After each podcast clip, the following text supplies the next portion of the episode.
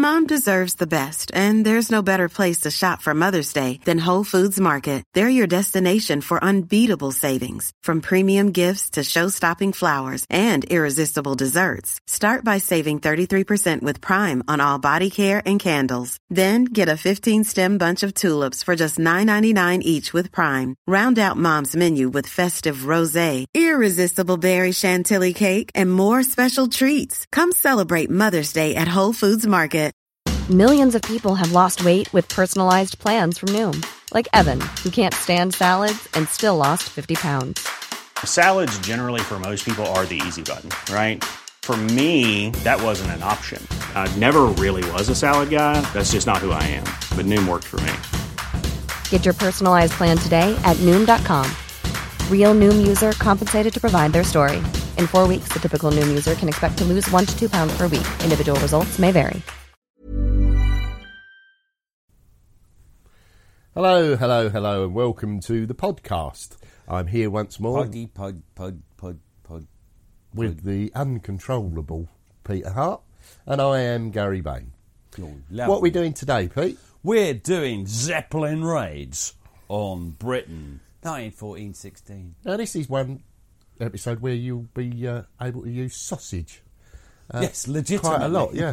yeah. Yeah. So let's. Uh, what's the background to this? Well, uh, the I mean, aerial warfare. When was the first aeroplane flight? Uh, 1904 or something, wasn't it? Uh, by 1911, they showed the peaceful uh, potential by dropping uh, the Italians dropped a few bombs on, in the Turco-Italian War in Libya. Have much of an impact, you reckon, Gary? Do you think they blasted the the uh, the, the uh, Turkish army from the face of the earth? No, it would have had very limited impact, but uh, it, it was more of a warning to, to the British, particularly, that in one sense they were no longer invulnerable on their island, defended by the might of the senior service, the Royal Navy. No longer an island. God bless them, Yeah. and all who sailed in them. Yeah, yeah. Um, so, um, so war, war, Gary, war. When does that come? Well, that comes in 1914, and the uh, the early plans to bomb Britain that the Germans had were dependent on taking Calais. Why? Um, Why? Well, that's because uh, their aircraft, in fact anybody's aircraft at the time, didn't have the range for raids over Britain.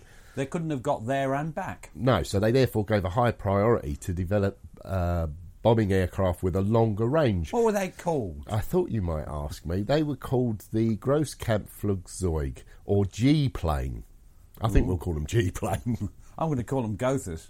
All right. Well, that was the best known of them, wasn't it? The Gotha G four. now, does this sort of take a couple of months to develop this No, that, airplane? that's not going to appear until uh, 1917. So the Germans are quite frustrated in their plan to attack Britain from the air with aeroplanes. Ah, but they've got something else. What else have they got? Well, they turned to their fleet of airships, the Zeppelins. Sausages. Sausages. They had both the range and capacity for a reasonable bomb load. And there- there'd been Zeppelin flights since about 1900, so a, a well tested uh, method of flight. Yeah, yeah, they were. Yeah. Now, um, so, uh, so what, what, what, what sort of preparations does no longer an island Britain make? Well, the War Office and the Admiralty, they're, they're fully aware of the need to create. So they they worked in harmony, did they? well, we'll come on to that. to to uh, maintain an aerial defence of Britain. Unfortunately, they couldn't agree on how this should be done. That's not like the army and the admiralty. No, well, since the first days of military aviation, the army had jealously guarded its claim to complete responsibility for defending the nation's skies. Although I'm not quite sure why. Well, especially as uh, when war came, all its strength, nearly all its personnel and all its airplanes. Well, guess where? Ro- Can you guess where? Can you? Can you? Can you guess where? Clacton, No, no, not Clacton on Sea. France. Then Uh, well, France and Belgium, the Western Front. Yeah, that's it. Yeah.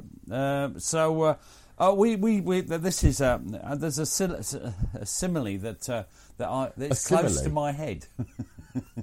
do you mean the one that suggests uh, that the army found itself in the position of a bald man arguing over a comb? That yeah, that one. Uh, I, I very rarely argue over combs or hairbrushes. or anything to do with barbers. No, barbers. What are they?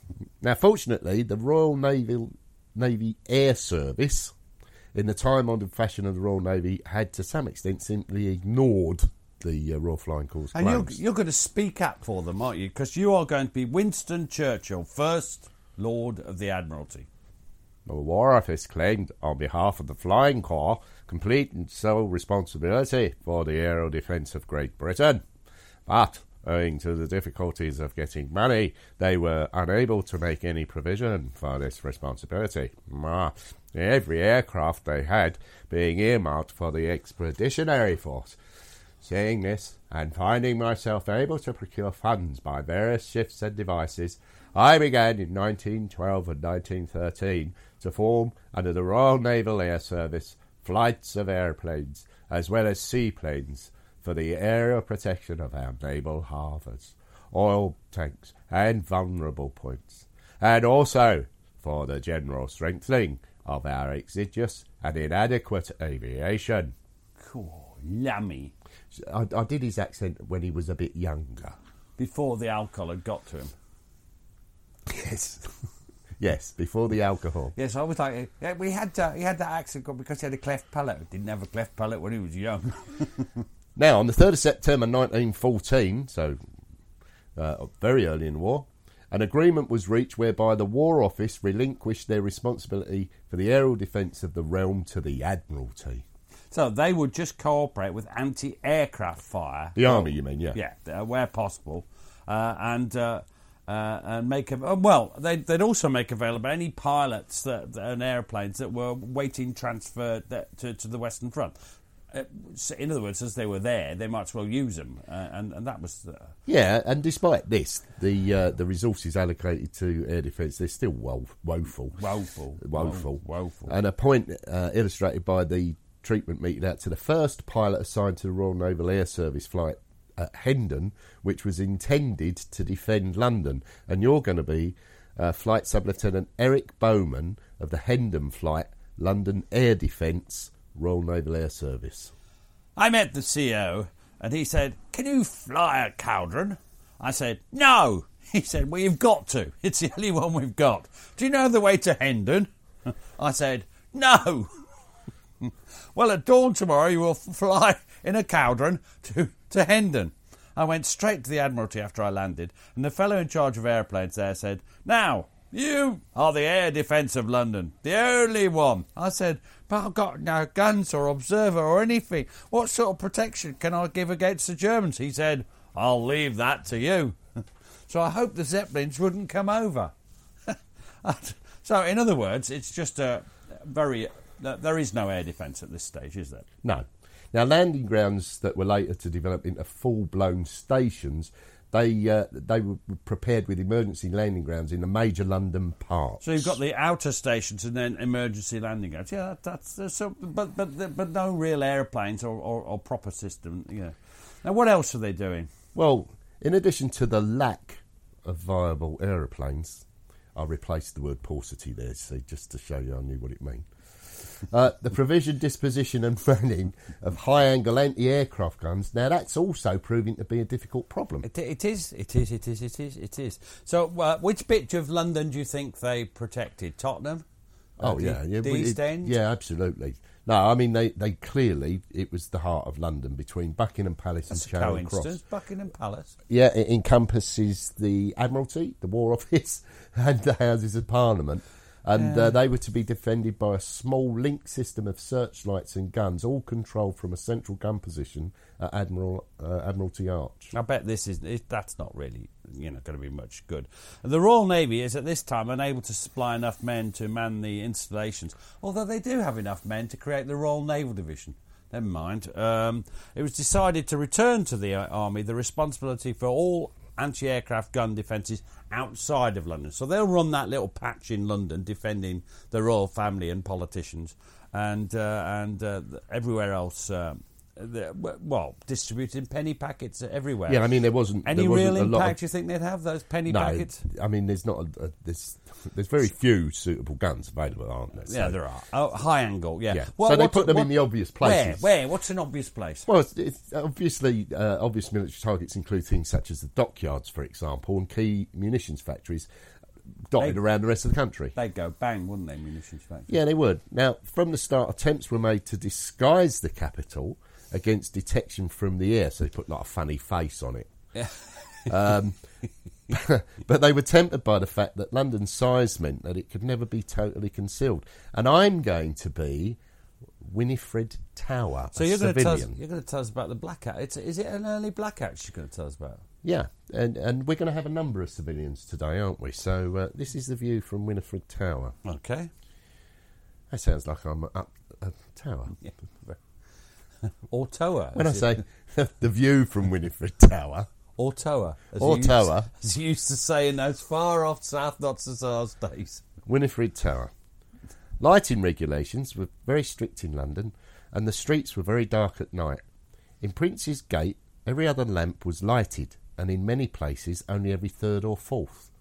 All illuminated shop lights, sorry, shop signs were forbidden.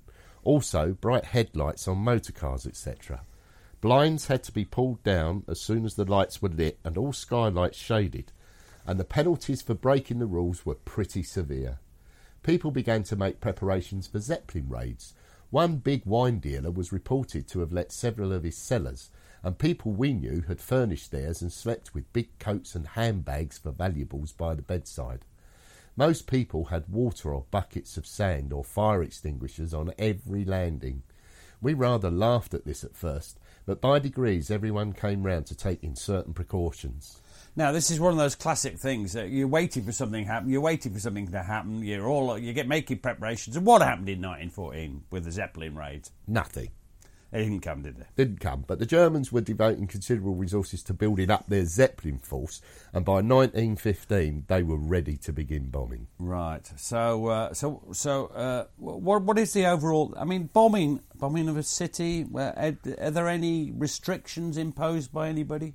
Yeah, I mean they had the backing of Kaiser Wilhelm II, uh, but he did ask that only uh, uh, civilian areas and the royal palaces should be avoided. Uh, the commencement of a policy of regular bombing raids brought the crude essence of war a good deal closer than ever before to the British civilian population. Yeah, because the Napoleonic Wars, things like that, you just miss. You don't know they're going on hardly if you read fiction of the time sometimes, uh, uh, which I do often in my spare moments, Carol. Rarely found without a Jane Austen by my side. Why I'm speechless. Anyway, the first Zeppelin raid was carried out by the naval Zeppelins What number? L3, L4, and L6 Where was L5? on the 19th of January 1915. Although L6 had to turn back with engine trouble, L3 and L4 reached the Norfolk coast and dropped their bombs in an apparently indiscriminate fashion on the towns of Yarmouth and King's Lynn, neither of which in any way defended against aerial So attack. they weren't considered targets. and if you go to those towns, even today, the, it, you can still see the damage. That's an absolute lie, Gary. Oh, yeah, perhaps it's just what they look like.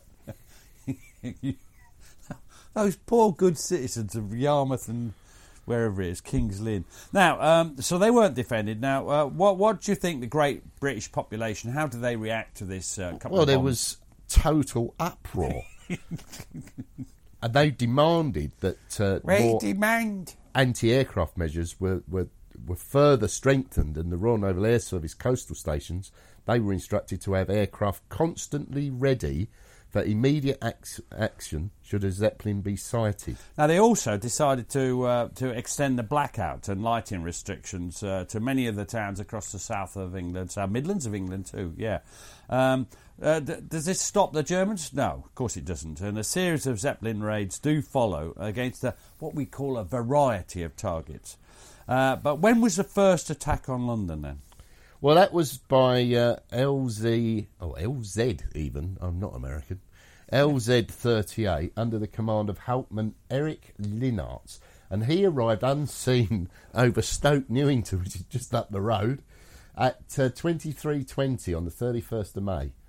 Uh, so that'll be 31st May 1915. And passing over East London, he dropped grenades and incendiaries onto the houses below. One of the streets hit was Cowper Road. And you're going to be Mrs. C. Smith, again, uh, a civilian, we don't know too many details, uh, and you're going to, to, to tell her story. I just got into bed when I heard a terrible rushing of wind and shouts of fire, and the Germans are here. I jumped out of bed and carried my four children into the basement, and then went out to the street door and saw the house next door was on fire, and people were helping get the children out. The father was burnt, and the daughter, who my daughter used to play with, had met her death. We later found the poor little dear had crawled under the bed to get away from the flames. That's horrible. And uh, that little girl was called Elsie Leggett, and she was uh, just three years old. And the, how do the British public react to this? I, I, there's a, a, morbid curiosity, a fascination, isn't there? Yeah, unfortunately, um, well, a sister, May Leggett, died just shortly afterwards as well from her injuries. And, and how do the public react? Well, thousands of people are reported to have paid a penny each to walk through the remnants of their former home. Hmm. Now, um, this create this the, the, this raid creates a, a, lot of panic, doesn't it? Anxiety, panic, the rest of it. Uh, but was there much damage actually caused by that raid by the uh, by the LZ38? No, I mean only three thousand pound of bombs have been dropped and only seven people killed, although 35 were injured. But this proved of little comfort to the bewildered population. Now, uh, the, what was the RNAS doing? Uh, they've got their anti-Zeppelin pilots, uh, and you're going to you're going to give an idea of why they weren't too effective. Uh, you're going to be left one of our old favourites. We did a podcast. We did a podcast him, about him. Lieutenant Grahame Donald, RNAS. The Zeppelins alarm usually came during the night. It was rather absurd, but to please everybody, you had to put on a show of going out to chase zeppelins. You had about as much chance of spotting a black cat in the Albert Hall in the dark. Now, the raids continue over the following weeks, uh, and they, they vary in effect, depending on what they find, how random bombs could fall. Uh, sometimes a considerable loss of life. Uh, for instance, uh, uh, which raid would you pick on? I'm just avoiding saying a couple of German things there. Well, uh, Captain Lieutenant Heinrich Mathy's raid in L9 on Hull on the 6th of June, so that's a month after London, uh, when high explosive bombs and incendiaries rained down and killed 24 people, wounded 40, and destroyed a lot of property that this this triggers something that's an unfortunate feature, but it's uh, in in a way it's understandable. It's also reprehensible because what what do the great British public do? Yeah, I mean the local uh, people they're they're incensed and and they start to attack anyone within their community who could possibly be regarded as of German origin. So this is your pork butchers, this kind of thing. There, there, were a lot of Germans around at that time in, in England. Now in London, there was a very real sense of disbelief that the heart of the British Empire could actually be under attack and you're going to be Jane Ingleby. I turned out of bed and looking up, I saw just above us two Zeps. The searchlights were on them, and they looked as if they were among the stars. They were up very high and like cigar shaped constellations. They kept getting away from the searchlights, only to be found out and caught again. It was lovely, and I ran upstairs to the attic from where I had a lovely view when the guns began, and the whole place was full of smoke but not much where I was. It made an infernal row, and all the time I felt as, as if I was in a dream. Can this be London? Mm. Well, I mean, it, it is. I mean, the, the capital had never been attacked in this manner before, had it? So uh, now there was some revenge, wasn't there? And uh, and that one young pilot, um, he was uh, he was uh, part of the Royal Naval Air Service forward defences, and he they, they, were based overseas. They were based on the, in France and Belgium. And he cited this is uh, Lieutenant uh, Reginald Warneford of 1 Squadron RNAS, and he cites, and you're going to be him, he cites the LZ 37 over Ostend at 0105 uh, very early on the morning of the 7th of June 1915. What happens? I arrived at Close Quarters, a few miles past Bruges, at 1.50am, and the airship opened heavy Maxim fire, so I retreated to gain height, and the airship turned and followed me. At 2.15 a.m., he seemed to stop firing, and at 2.25 a.m., I came behind, but well above the Zeppelin. Height then 11,000 feet, and switched off my engine to descend on top of him. When close above him, at 7,000 feet altitude, I dropped my bombs, and while releasing the last, there was an explosion which lifted my machine and turned it over. The aircraft was out of control for a short period, but went into a nosedive and the control was regained. That's Now, uh, quite incredible thinking about that. dropping a bomb, yeah, on Yeah, a, on a Zeppelin. Now, uh, the doomed Zeppelin, we have an account from that Zeppelin from a very lucky man. We'll come to how why he's lucky later. But basically, the Zeppelin is falling down. It's on fire. It's a mess of flames and everything. And and um, uh, uh, I, I'm going to be coxswain Alfred Mueller. Well, actually, can I just take you back because the, the the Zeppelin crashes on a uh, bunch of nuns, doesn't it? It does. It does. That's the bit I was keeping to the end. Yes, as I mentioned. Yeah. But uh, I just wondered. Are you paying me back for all the spoilers? I've Yeah, done I'm just wondering if that's the right co- collective noun for, for nuns. a bunch. Yeah. I think that's right. Well, what would you call them? Well, not a habit of nuns. no. Anyway, you're going to be lucky coxswain Alfred Mueller of LZ37. The men in the forward control car were the first to feel a great shudder of the impact and explosion. Above us, the vast envelope quivered and began to wrinkle and collapse. The wheel went dead in my hands and the gondola trembled. All around were shouts and confused orders. We were encompassed by an increasing and terrible heat. I saw dark shapes of men silhouetted against a ruddy glow as their flailing hands tried to protect their faces. Some of them climbed over the sides of the car and flung themselves into space. I could not make myself let go of the wheel. I clung to it like a drowning man until it broke in my hands. I was flung to the floor. The scorching heat increased and increased, and our clothes burst into flames. The gondola began to tilt and rock until, with a terrible sound, the breaking wood and metal, it tore away from the main structure and plunged towards the ground. I knew no more until I woke up in hospital. Now, what had happened to him was amazing. He, he thought he crashes onto St. Elizabeth Convent. He goes right through the roof. And where does he land, Gary? Where? Where does he land? Well, he lands in an empty bed. Oh, so he says. Yeah. Now, he's really fortunate, hence your, your comment about him being lucky, to escape with uh, burns, bruising, and shock. In fact, he was more lucky than Warneford, because what happens to Warneford? Well, Warneford, he was immediately awarded the VC, uh, but he was killed just a few days later in a flying accident. Yeah, it's quite, it's quite sad. Now, on 7th of September, SL2, under the command of Hauptmann Richard von Wobeser, flew first over. You didn't correct me. Well, no, it was you, you said it like a like a native, really. Whereof? Spain. Flew first over the East End before crossing the Thames to drop bombs on South London. Well, um, no this isn't funny what happens here.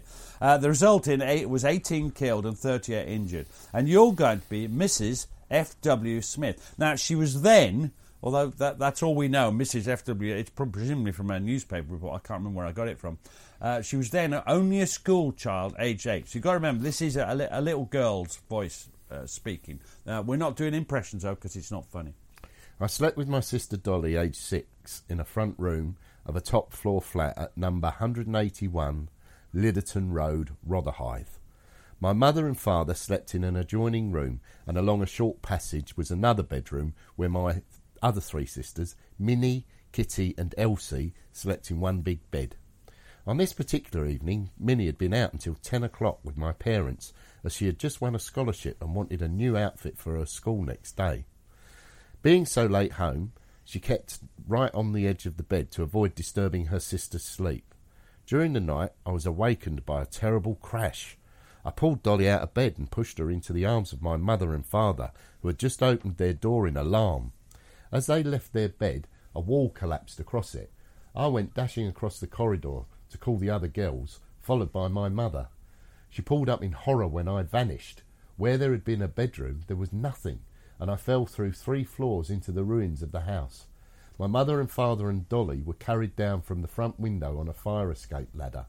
The other three girls were buried for hours. When they were finally reached, Elsie, the baby, and Minnie, who was eleven, were just alive. Kitty, who was nine, was dead. Minnie owes her life to her late night because being on the edge of the bed, she missed the crushing weight of concrete which killed her sisters. Poor little Elsie, who was also, always with Kitty in life, joined her in death. Now this is where I, I find I find this quite a sad uh, piece that, and it's worth remembering that although the casualties weren't great in number, They, they, they had a terrible impact. Well, they impacted that family. Oh God, can you imagine being those parents, or or, or, or that, that, that little girl all her life? When you know she, when she's an adult woman, she still thinks back to it. Uh, I doubt if it ever left her mind. Now um, uh, another raid, eighth of September, the L thirteen. Uh, who's that commanded by? That's commanded by Captain Lieutenant Heinrich Mathy, and it, it causes severe damage as the bombs tumble down across London from Euston Station to Liverpool Street Station. One bomb, it scores a direct hit on a bus, and you're going to tell the story uh, as Florence Williams. I boarded the number eight bus at Old Ford. When we reached the top of Bethnal Green Road, I heard a loud bang and screams. Looking up at the sky, I saw the searchlights all meet on, on a Zeppelin. As the bus went round Norton Folgate, I was very frightened and started to cry. A woman on a seat opposite came and sat by me and cuddled up, me up to her. Something seemed to tell me to get off the bus, and I broke away, though she made a grab at me to pull me back. There was a, an explosion, a blinding flash like lightning. The poor woman fell back with a terrible scream. Wow. Now, the passengers were helpless as the blast shredded the bus with a combination of shrapnel and glass. In all, nine passengers and the bus driver were killed, while another ten were injured, and Florence Williams goes on to say, I felt myself going down, and my fall was broken by a man on the bottom step. We got entwined and fell into the roadway. He lay in the road with my hat in his hand and was later picked up dead. A woman inside the bus screamed, My baby, my baby! I heard afterwards she and her husband and baby were killed. I just got a glimpse of the conductor still standing at his post on the platform. He, poor man, had had an eye destroyed, but remained there on duty. It turned out I'd been peppered with shrapnel. She means little flens, flens, flens of, well, just bits of shrapnel, just not, not big chunks, but c- just cuts. Uh, now this this raid, most a lot of the people that were killed in that raid were, were killed on that bus. There were 22 deaths, of which nine were on that bus uh, 87 injured, and a lot of damage to buildings. Um, what, how, how well did the London defences do? The aeroplanes, the anti-aircraft guns? Well, the, the London defences, they opened up. Uh, the Zeppelin merely climbed higher to avoid the fire, and uh, it escaped unscathed. But behind it, it left a stunned Well, they must. It's happening time and time again. And and this this next quote, the next quote has uh, some fun, humorous elements. I can't help but think of my own dear family and your own dear family with this one. This is a Mr. W. A. Phillips, who is somewhat of a sexist pig, and uh, he's going to uh, just tell the story uh, as he saw it. The noise of the guns and shells bursting and the bombs bursting was terrific and most awesome. It was a great sight, but I hope to be spared seeing it again. Women simply went off their heads and were difficult to control. I locked my lot, wife and all, in the kitchen, but in less than a minute they were out through the window. just for some reason, I've always found that funny. It's not funny, but it seemed funny. Um, talking of uh,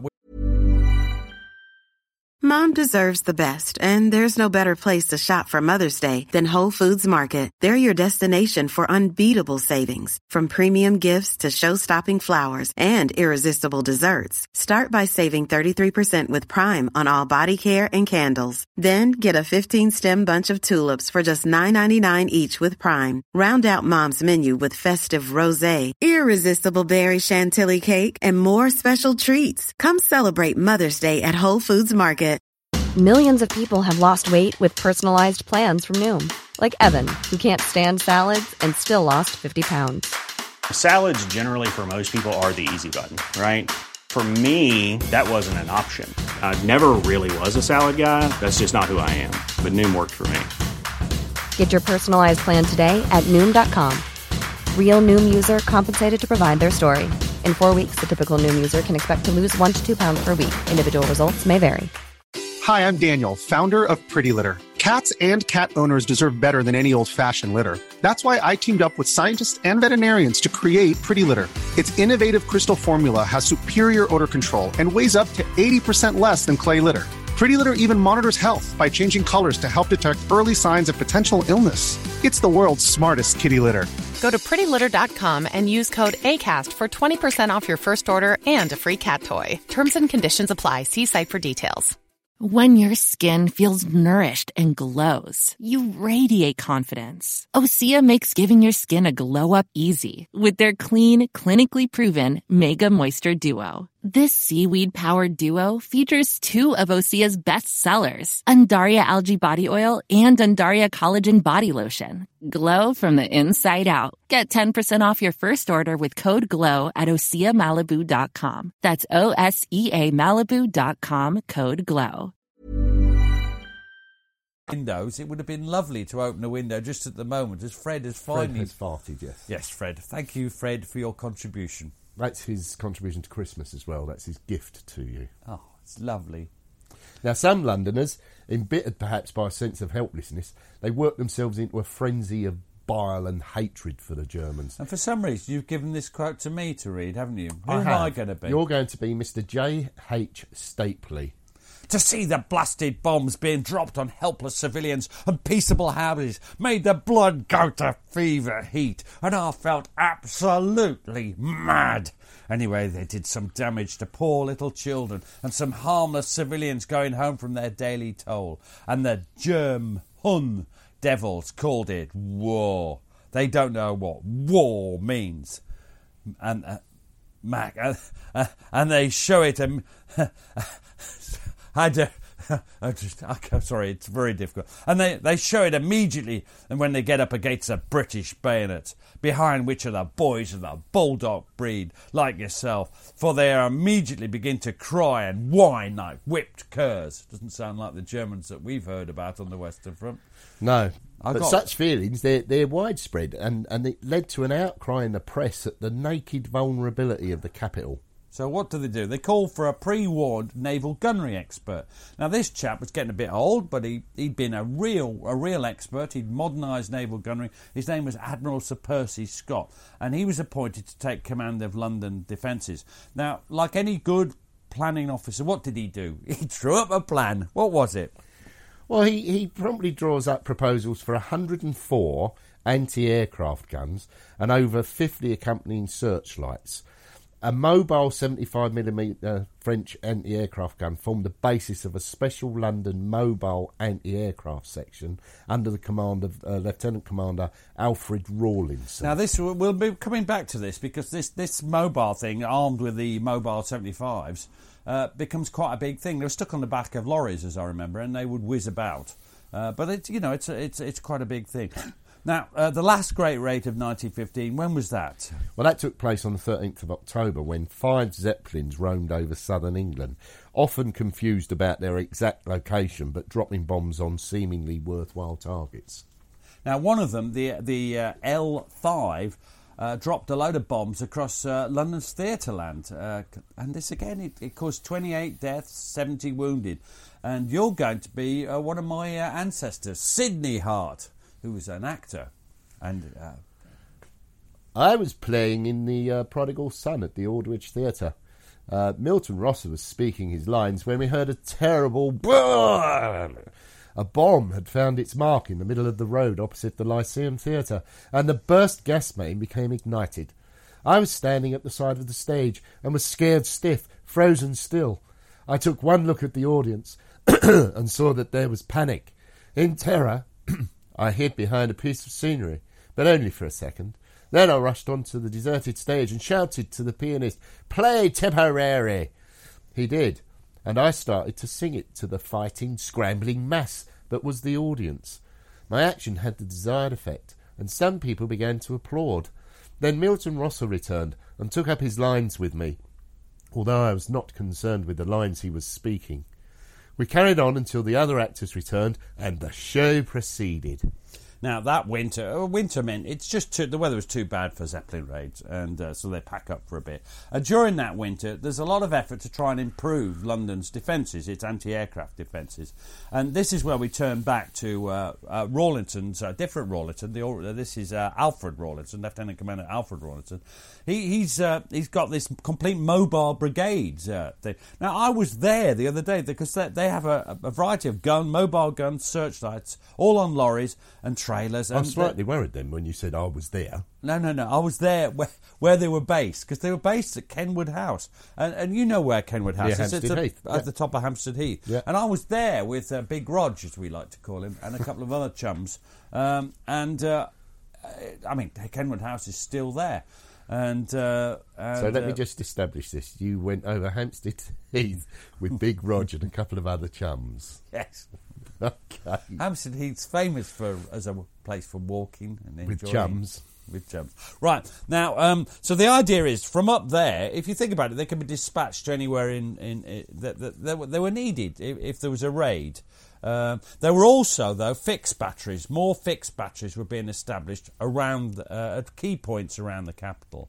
Uh, they were also. Um, what is one of the disadvantages of um, of, of firing anti-aircraft shell? shells Well, it- it- it- what goes up?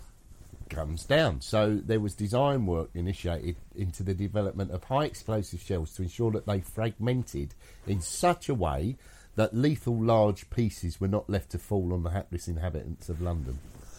I was just switching my phone off. Sorry, it was going. That could, that could do as much damage as the Zeppelins. Well, it could. I mean, if, if a bit of if, if a big chunk of anti-aircraft shell fell on your nut, that's going to kill you just as much as a bomb. That bit would, yeah. Um, now, so how do they start 1916? Do the Germans decide peace and love to all man? No, in the, the first raid, 1916, the Germans attempt their, their most ambitious raid yet.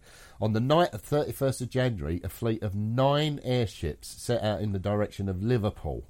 Liverpool, Liverpool. home of the finest football club that the world has ever seen. And docks then. and docks, Yeah, you, Mm. uh, you of course you're right. And uh, now, what what what is the biggest problem in trying to get to Liverpool if you don't really know where it is and it's dark? Well, the navigational confusion overwhelmed the airship They get lost, don't they? Yeah, none of them reached their targets. Instead, they dropped their bombs across the Midlands, which uh, hitherto had considered itself safe from attack and had not introduced either blackout precautions or gun batteries. Yeah, uh, all right. I mean, and this is in a sense Britain's industrial heartland, and they had just all told one Royal Flying Corps aircraft based near Birmingham, uh, and casualties they were heavy, and I noticed that the numbers are going up. What what is the casualties Yeah, this yeah. time? This time there's 70 people dead and 113 injured. The raid showed what could have been achieved if the Zeppelins uh, had avoided the uh, magnet of London, which was the only area in the country to be really well defended. So if they'd not concentrated on the place where most of the defences were, they might have achieved more. Or, uh, well, yeah. Now, as a result of that raid, the uh, area of blackout was extended and arrangements tightened up for the prompt dissemination of air raid warnings across the country.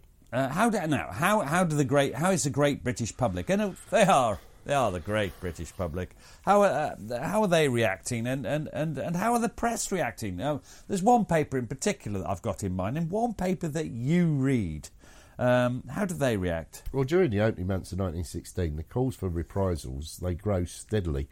In spring, the Daily Mail began one of its inimitably xenophobic campaigns under the banner "Hit back, don't wait and see," and this would become a constant theme for the rest What of do the they mean by hit back?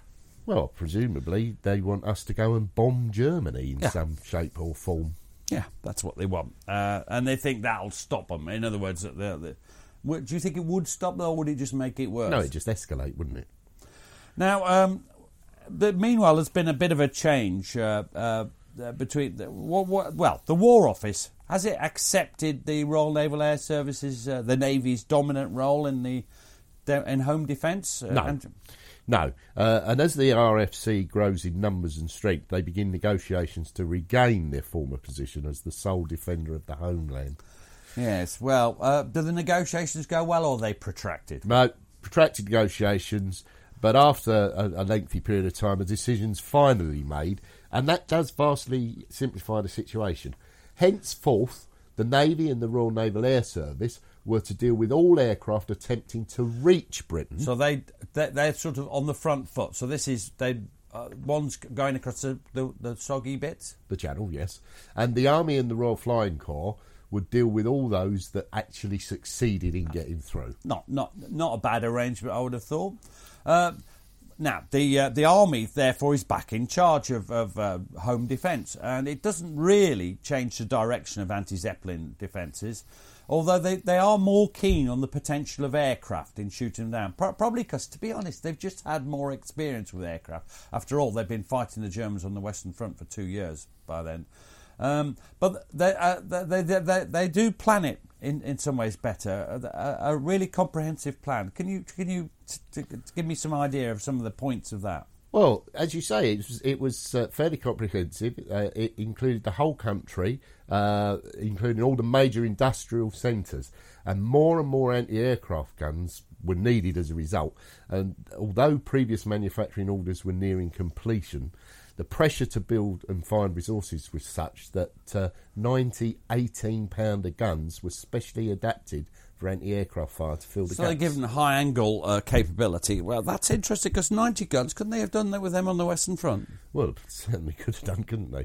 Now, the increasingly efficient mobile anti-aircraft brigade That's Rawlinson's thing at Kenwood House. that was transferred lock, stock, and barrel to the army for the duration of hostilities. Now, what about an early warning system? What, what are they doing at this point? Well, it's overhauled because uh, uh, there were a number of, uh, of false alarms, and they wanted to eliminate them. Why? What's Well- what's the problem with false alarms? Isn't it better that everybody's f- better to be warned if if if, if nothing's happening? Surely than than than than what?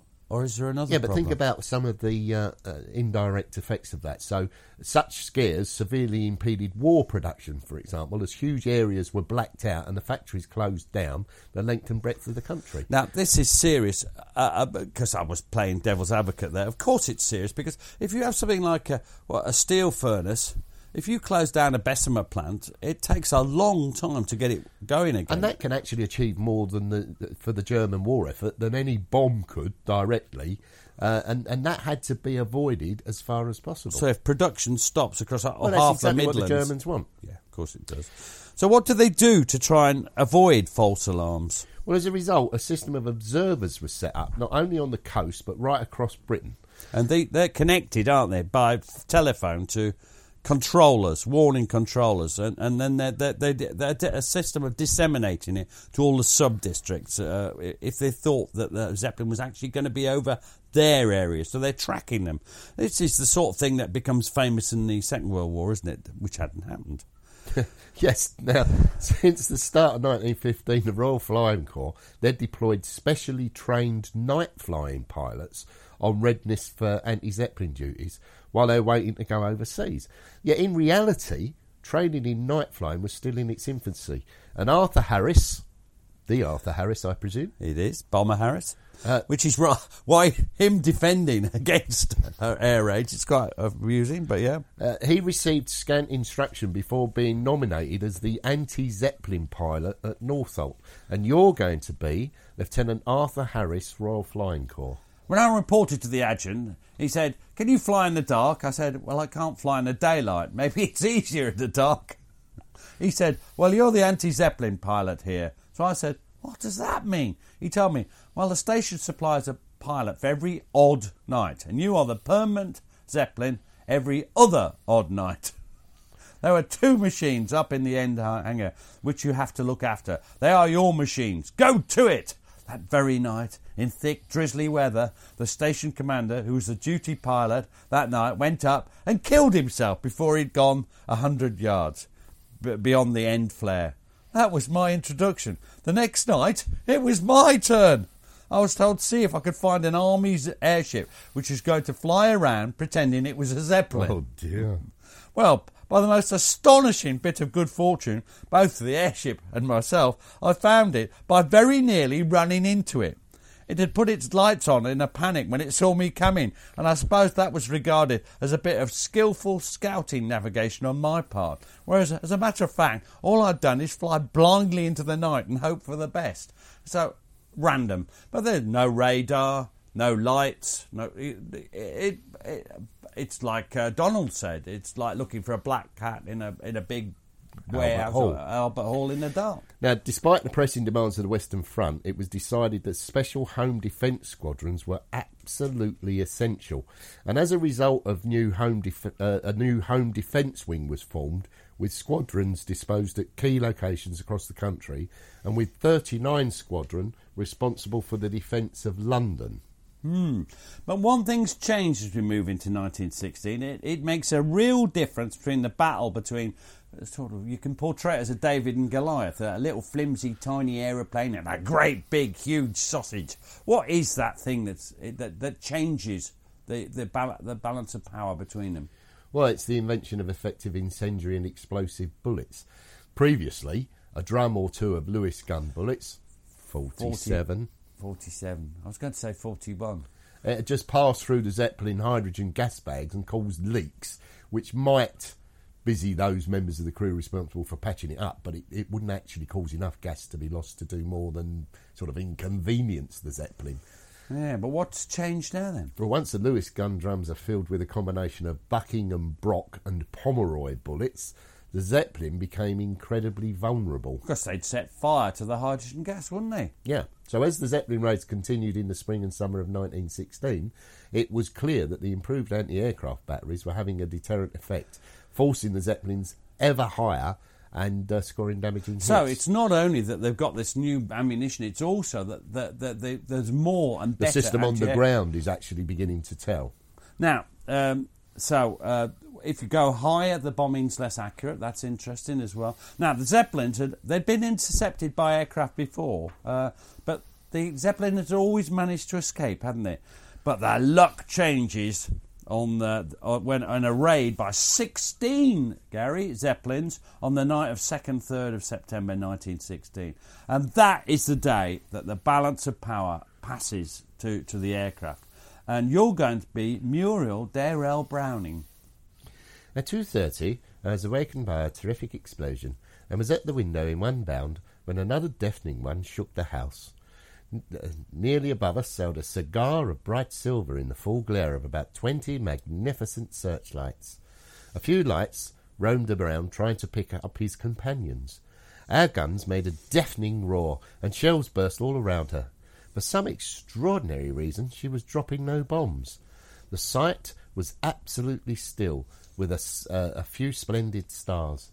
It was a magnificent sight, and the whole of London was looking on, holding its breath. it's like a giant theatre the skies of London as this drama uh, and, and now it's got searchlights just like in a theatre uh, and it means people can see Now, into this natural uh, theatre flies Lieutenant William Leefe Robinson on anti Zeppelin patrol. He'd taken off at 2308 in his BE 2C. We've heard of them We have from 39 Squadron's headquarters at Sutton's Farm Airfield, and he climbed slowly to his patrol height. And you're going to be Lieutenant William Leefe Robinson of 39 Squadron Royal Flying Corps. At about 2.05 a.m., a Zeppelin was picked up by the searchlights over north northeast London, as far as I could judge. I flew about 800 feet below it from bow to st- stem and distributed one drum along it, alternatively, New Brock and Pomeroy. It seemed to have no effect. I therefore moved to one side and gave it another drum distributed along its side without apparent effect. I then got behind it. By this time I was very close, 500 feet or less below, and concentrated one drum on one part underneath rear. I was then at a height of 11,500 feet. I'd hardly finished the drum before I saw the part fired at glow. In a few seconds, the whole rear part was blazing. When the third drum was fired, there was no searchlights on the Zeppelin and no anti aircraft was firing. I quickly got out of the way of the falling, blazing Zeppelin and, being very excited, fired off a few red very lights and dropped a parachute flare. Now, this isn't a, a Zeppelin; it's actually a Schütte-Lanz, which is uh, it's the SL eleven. It's it's it's got a it's different. It's got a wooden frame instead of a metal frame, uh, and it well it also contains highly inflammable hydrogen, uh, a bit like um, uh, no, that's methane. He's asked. Uh, Now, once a night, the blaze quickly become uh, a, a, became a, conflag- a a conflagration. what, Gary? A conflagration. He was on fire. Uh, yes, which could be seen both at close quarters by Leefe Robinson and in the distance by the team in thousands standing in the streets of London. Thousands. And uh, Lieutenant William Leefe Robinson goes on to say, When the colossal thing actually burst into flames, of course it was a glorious sight. Wonderful. It literally lit up all the sky, all around, and, and me as well, of course. I, I saw my machine as in the firelight and sat still, half dazed, staring at the wonderful sight before me, not realizing to the least degree the wonderful thing that had happened. My feelings? Can I describe my feelings? I hardly know how I felt as I watched the huge mass gradually turn on end and, as it seemed to me, slowly sink. One glowing, blazing mass. I gradually realised what I had done and grew wild with excitement. Now, he's, he's awarded the VC, the Victoria Cross, for this, isn't he? Yeah, Um, he's the first to be given uh, uh, a VC for an action fought with uh, an enemy over or on British soil. Now, what's it look like from the ground? Well, uh, it, it's quite a sight, uh, the, uh, the, the, the demise of the SL11, and you're once again going to be Muriel Dayrell Browning. From the direction of Barnet and very high, a brilliant red light appeared. We thought it was an English fire balloon for a minute. Then we saw it was the Zepp diving head first. That was a sight. She dived slowly at first, as only the foremost ballonette was on fire. Then the second burst, and the flames tore up into the sky. And then the third, and cheers thundered all around us from every direction. The glare lit up all of London and was rose red. Those deaths must have been the most dramatic in the world's history. They fell, a cone of blazing wreckage, thousands of feet, watched by eight million of their enemies. It was magnificent, the most thrilling scene imaginable. Wow. Well, it, uh, people do refer to it a lot. Now, uh, it, it eventually falls to earth uh, near Cuffley in Hertfordshire, and it's right in front of the house of, of a young schoolboy, 15 year old schoolboy, Gary.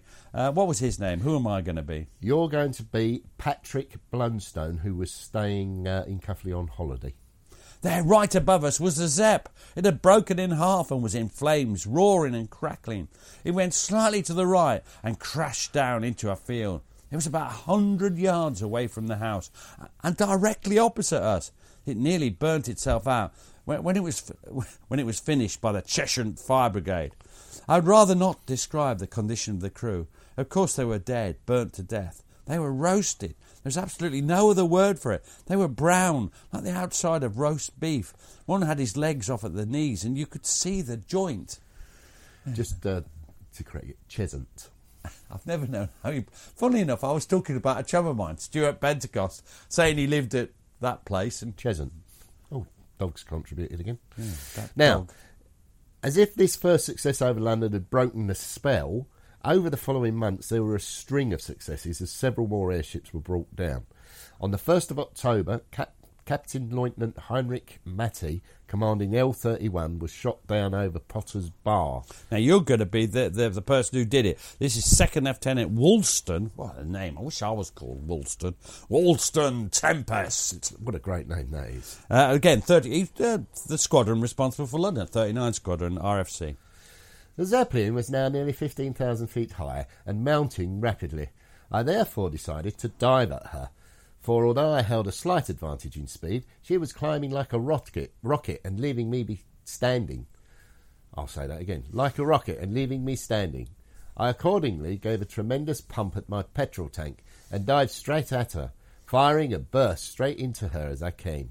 I let her have another burst, burst as I passed under her, and then banking my machine over, sat under her tail, and flying along underneath her, pumped lead into her for all I was worth. Can I just say, I could see what he might have done wrong here in other circumstances, flying underneath her. Hmm. I could see tracer bullets flying from her in all directions, but I was too close under her for her to concentrate on me. As I was firing, I noticed her begin to go red inside like an enormous Chinese lantern, and then a flame shot out of the front part of her, and I realized she was on fire. She then shot up two hundred feet, paused, and came roaring down straight onto me before I had time to get out of the way. I nosedived for all I was worth, with the Zepp tearing after me, and expected every minute to be engulfed in the flames. I put my machine into a spin and just managed to corkscrew out of the way as she shot past me, roaring like a furnace. I righted my machine and watched her hit the ground with a shower of sparks. I then proceeded to fire off dozens of green very lights in the exuberance of my feelings. I love that. That is a wonderful. Can you imagine? Oh, I've shot it down. Oh, oh, oh, as it comes. I mean, it must have been an amazing sight as it comes tearing after him. But also, he's now the second person, isn't he, to let off the very lights as, as some sort of celebration of the act of shooting one of these things down. Yeah, uh, well, they're, they're, just so amazing. Yeah. Now, this is part of a string. There's a string of British successes: anti-aircraft guns, uh, uh, pilots shooting down zeppelins in in late uh, autumn '16. Uh, what does it show? What does it show, Gary? What Well, it demonstrates that when an aeroplane armed with a new incendiary and explosive ammunition got an airship in its sights, then it was inevitably doomed. Yeah, it, it and it doesn't have to be one of the, the most modern aircraft, did it? Because uh, what did we say the aircraft was? Leefe Robinson was flying. It was a BE-2C, and it's it, that's a much castigated machine. I think that's the one that was designed to have a, a steady platform. Wasn't Yeah, it? was the one that was uh, uh, well, it, it was just completely out. It was a 1914 airplane, uh, reconnaissance Now aircraft. that was the, the BE-2C was responsible for destroying nine of 21 airships down by aeroplanes. Wow, wow. Um, so um, th- there's a pre-war fear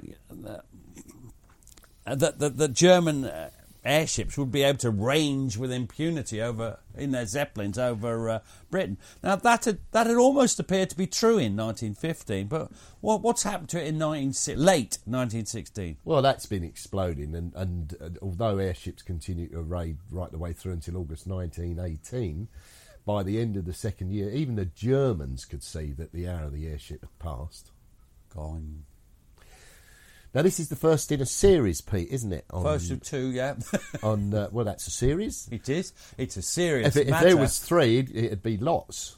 Yeah, one, two, three lots. Yeah, uh, yeah, yeah. We're, we're and we're looking to the second one. The second one's more on the Gothas. It's seventeen, eighteen, and the Zeppelins make a brief return in eighteen. I I think it's it's interesting. A change of pace for us too, as well, isn't it, Gary? It is. Now, we hope you've enjoyed uh, the podcast today. If you have, perhaps you'd like to uh, visit Buy Me a Coffee and uh, indeed buy me a coffee. Don't buy Pete one. No. Pete, Pete just doesn't want one. But I would like one. And in fact, I'll have Pete's as well. That's very noble of you, Gary. It's been lovely recording the podcast with you. Yeah. Now, we're probably approaching New Year when this is broadcast. So Oh, I don't uh, know. we hope that all our listeners have a, a, a great New Year. It's, it's certainly better than 2021. And we hope you continue to listen to the podcast. we do. Cheers, Gary. Cheers, Pete. Happy New Year. Happy sausage year. Hey, folks, I'm Marc Maron from the WTF Podcast, and this episode is brought to you by Kleenex Ultra Soft Tissues, your ally to help tackle your allergy symptoms this season. I love the change of seasons, but nobody loves pollen and all those other things floating in the air that make you sneeze during this nice weather. Kleenex Ultra Soft Tissues are hypoallergenic and allergist approved, so fight back against watery eyes and runny noses without worrying about irritating your skin. For this allergy season, grab Kleenex and face allergies head on. Hi, I'm Daniel, founder of Pretty Litter. Did you know cats tend to hide symptoms of sickness and pain? I learned this the hard way after losing my cat, Gingy. So I created Pretty Litter, a health monitoring litter that helps detect early signs of illness by changing colors, saving you money and potentially your cat's life. Pretty Litter is veterinarian developed, and it's the easiest way to keep tabs on your fur baby's health right at home. Go to prettylitter.com and use code ACAST for 20% off your first order and a free cat toy. Terms and conditions apply. See site for details. Hey, it's Paige DeSorbo from Giggly Squad. High quality fashion without the price tag. Say hello to Quince. I'm snagging high-end essentials like cozy cashmere sweaters, sleek leather jackets, fine jewelry, and so much more. With Quince being 50 to 80% less than similar brands. And they partner with factories that prioritize safe, ethical, and responsible manufacturing. I love that. Luxury quality within reach. Go to quince.com slash style to get free shipping and 365 day returns on your next order. Quince.com slash style. Thanks for listening. Follow us on Twitter and Facebook to learn more about each episode. And if you'd like to support the podcast, you have a couple of options. You can buy us a coffee at buymeacoffee forward slash PGMH or consider subscribing to the podcast for only £2 per month and get ad free listening and bonus content. You can find links for both on our Facebook and Twitter accounts. Sounds great, doesn't it?